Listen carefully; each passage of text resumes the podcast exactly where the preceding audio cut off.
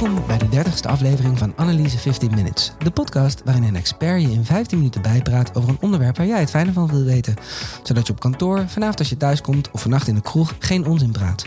Ik ben je host Jerry Huinder en vandaag gaan we het niet hebben over een begrip, zoals gewoonlijk, maar over een sector. In deze bijzondere tijden zijn er namelijk een aantal sectoren die zwaar onder vuur liggen. De zorg vanzelfsprekend, vanwege de extra druk die is komen te liggen op deze sector. Maar ook de logistieke sector, het onderwerp van deze week, maakt bijzondere weken door. De logistieke sector heeft het zwaar in coronatijden. Niet omdat de sector geld verliest door gebrek aan werk, maar juist door de hoeveelheid werk die de sector te verstouwen krijgt. Hoe leiden alle bedrijven en medewerkers dit in goede banen? Waar liggen de echte uitdagingen? En wat zijn de oplossingen? Voor nu, tijdens deze moeilijke weken, maar ook in de toekomst, als dit nog langer duurt. Om antwoord te krijgen op al die vragen praat ik vandaag via Zoom op veilige afstand met Robert van der Waal, voorzitter van TKI Dynalog, het topconsortium kennis en innovatie waarin bedrijven, kennisinstellingen en overheid werken aan het innovatieprogramma van de topsector logistiek. Daarnaast is hij Vice President Logistics Europe CIS bij Samsung SDS en is hij voorzitter van een adviesraad voor de logistieke faculteit van de Breda University of Applied Science. Welkom Robert. Goedemiddag. Goedemiddag. Robert, ik begin altijd met deze vraag. Wat is het domste dat je de afgelopen weken hebt gehoord over de logistieke sector? Ja, nou ja, eh, zoals ik van mijn vader al heb geleerd, is uh, uh, een domme vraag bestaat niet. Hè? Maar om dan toch antwoord te geven, de, misschien is de domme vraag misschien ook wel de meest logische vraag. En, en dat is eigenlijk als je capaciteitsproblemen hebt bij het leveren aan een supermarkt, ja, dan zet je toch gewoon extra vrachtwagens in. Dat is zeg maar de, de opmerking die ik regelmatig heb gekregen. En dan, dan wil je natuurlijk met al je kennis en kunde wil je daar dan op reageren. Maar eigenlijk is dat misschien ook wel het meest logische. En uiteindelijk moeten we dat ook proberen. Maar de vraag hoe, nou, daar komen we straks verder vast nog wel even op uh, gedurende de, dit gesprek. Ja, laten we daar maar eens mee beginnen. Kan je, kan je zo'n kort inzicht geven in deze tijden van corona? Wat komt er allemaal kijken eh, bij, bij een logistieke, binnen de logistieke sector? En dan van bestelling tot levering. Ik bedoel, hè, iets wordt besteld, ik druk op een knop. Het kan op een supermarkt zijn of een supermarkt zelf bestelt iets, zeg maar, uh, want er is iets op. Wat, wat gebeurt er dan allemaal? Ja, nou, eigenlijk in de literatuur uh, wordt altijd geschreven over van zand tot klant. Eh, dus eh, eh, zand wordt dan gerefereerd naar de, de, de fabrikanten, dus het, produceren van, van producten. en de klant is uiteindelijk degene waar het eindigt, die iets consumeert of die iets ophangt of gebruikt van producten, bijvoorbeeld van, vanuit mijn bedrijf Samsung. Ehm, eigenlijk is tegenwoordig is het niet meer van zand tot klant, maar gaan we ook weer terug. Retourlogistiek is iets heel erg actueels. Maar ook het hergebruiken van, van producten. Maar om het even bij de klassieke voorbeeld van zand tot klant te houden, is, praat je eigenlijk niet alleen maar over logistiek, maar is logistiek eigenlijk een onderdeel van de supply chain. Dus je produceert iets uh, in een fabriek, ergens in de wereld. Uh, dat breng je uiteindelijk breng je dat naar, uh, naar, een, naar een opslaglocatie toe om het vervolgens bij de klant weg te brengen. En we, we kijken eigenlijk naar drie hoofdstromen. En dat is enerzijds lever je producten uit vanaf de fabriek aan een werk warehouse, dus een magazijn, je het op, daar doe je dingen mee. Uh, misschien bundel je het nog iets dergelijks. Het andere is dat je het uh, van een fabriek naar een, de, de, de retail brengt, dus gewoon naar de winkels. En de derde variant is eigenlijk het brengen naar consument. Dus jij en ik, die dan een product bestellen online en die krijg ik rechtstreeks geleverd. Nou, dat, die, die verschillende um, hoofdstromen, ja, die vragen verschillende aandacht uh, en, en, verschillende oplossingen.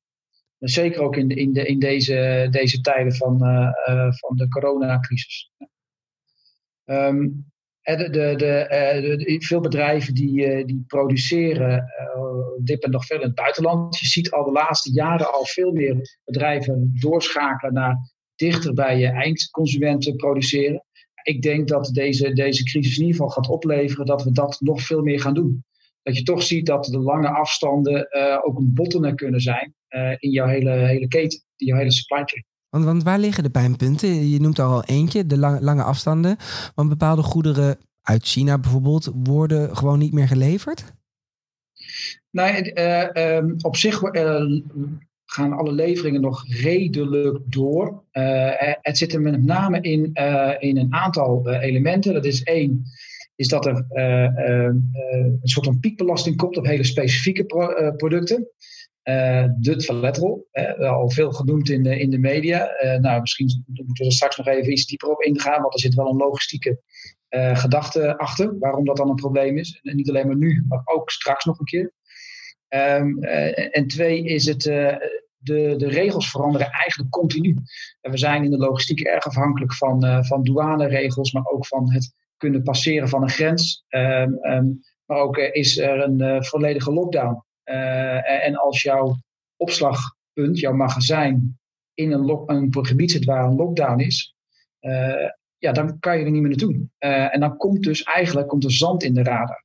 En zo'n supply chain van, van zand tot klant, eigenlijk is die gebaat bij een balans. Uh, je krijgt een vraag vanuit een klant, je gaat produceren en dat breng je uiteindelijk naar de klant toe. Nou, dat is heel simplistisch gezegd.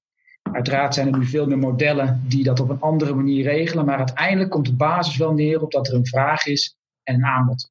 Op het moment dat een van de radartjes in zo'n supply chain extreme dingen gaat doen of gaat stoppen omdat het niet meer kan, ja, dan, dan loopt het niet meer. Uh, en dan, dan, dan, dan stopt het. En, en dat zie je nu dus gewoon gebeuren.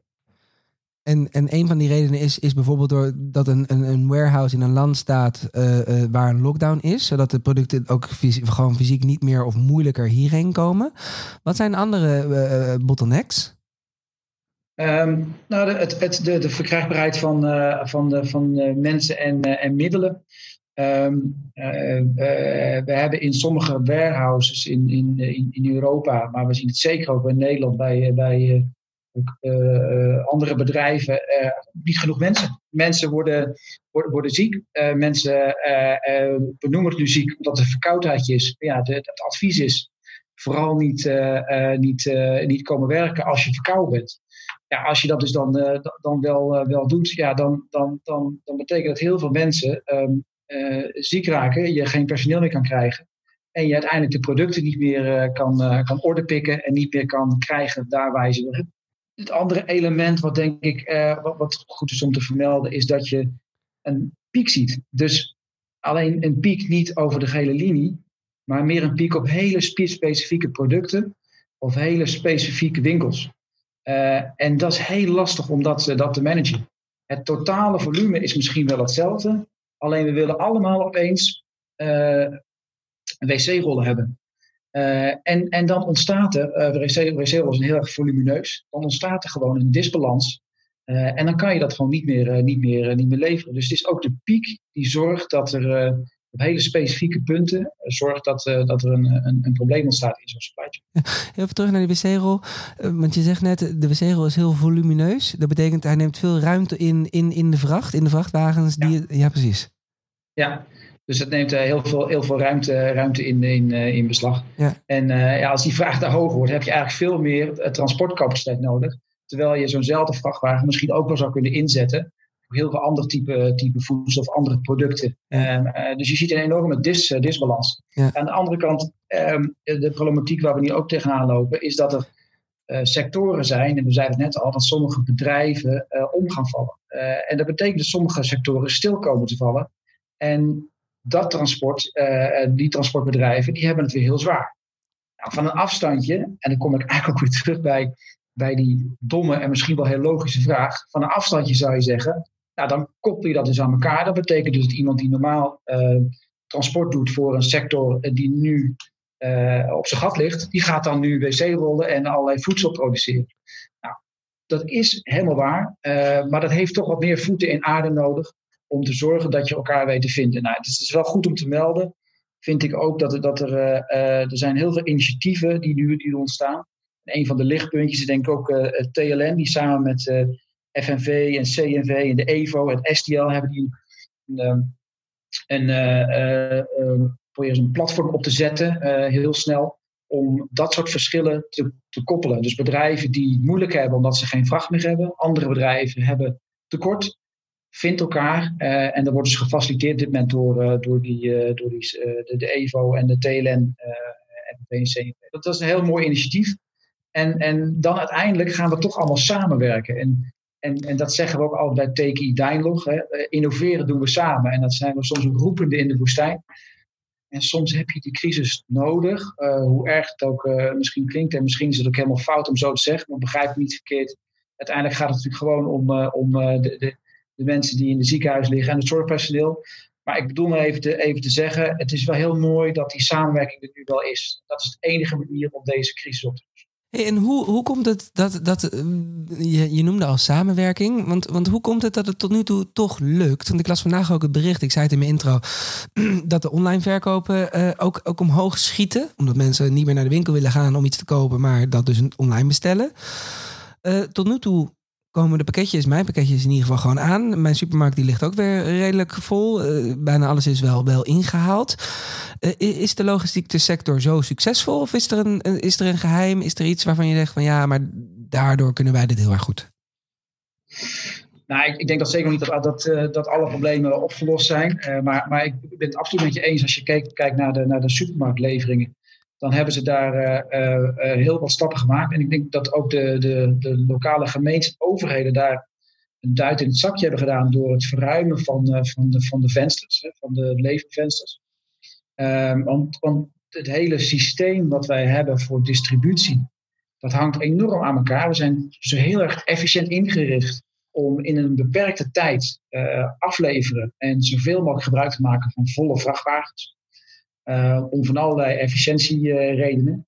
Uh, daar zijn we ook wel over het algemeen in Nederland extreem goed in, moet ik zeggen.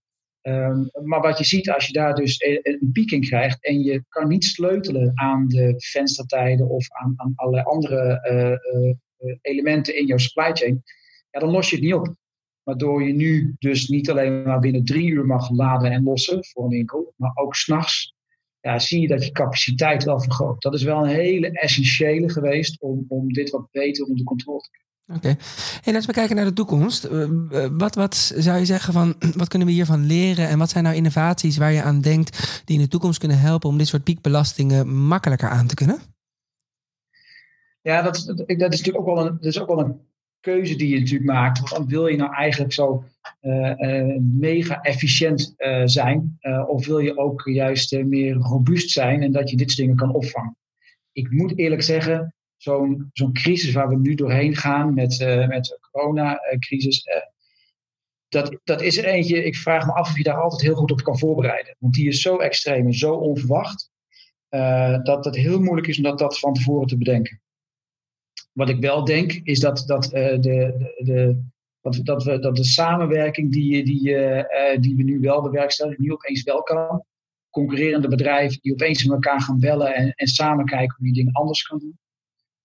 Dat, is, dat is misschien dan in, nou, in, tijden van crisis dan de, de, kleine winst die we, die we hebben. Um, ik denk ook als het, het andere, andere deel is dat we nu veel meer oog gaan hebben om een supply chain meer robuust te maken. Dus je moet toch, misschien niet een coronacrisis, maar je moet toch uh, crisis, een, beperkte crisis kunnen hebben. Duidelijk. Tot slot, normaal is mijn laatste vraag altijd: als ik vanavond in de kroeg echt slim over wil komen, wat moet ik dan zeggen over de logistieke sector? Maar in de kroeg zitten we voorlopig niet. Dus ik dacht, ik maak de laatste vraag: wat kan ik mijn kinderen, als ik ze thuis moet scholen, morgen leren over de logistieke sector? Uh, iets dat ze nooit meer mogen vergeten. Ja, nou ja, kijk, uh, we hadden een aantal jaar geleden was er een, uh, soort van slogan in de logistiek. En dat, dat zat dan in de hoek van uh, zonder transport of zonder logistiek staat heel Nederland stil.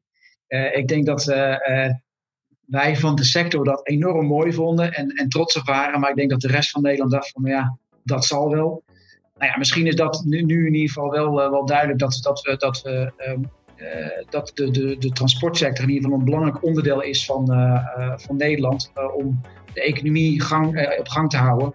en en nou, dat is in ieder geval denk ik nu wel veel meer, veel meer zichtbaar. Oké, okay. dankjewel voor dit gesprek. Graag gedaan. Dit was de dertigste aflevering van Analyse 15 Minutes. Bedankt voor het luisteren en mocht je een andere aflevering willen horen, ga dan naar iTunes, Spotify of Soundcloud. Je kan je daar ook abonneren op de podcast. Volgende week vrijdag is er weer een nieuwe aflevering. Tot dan!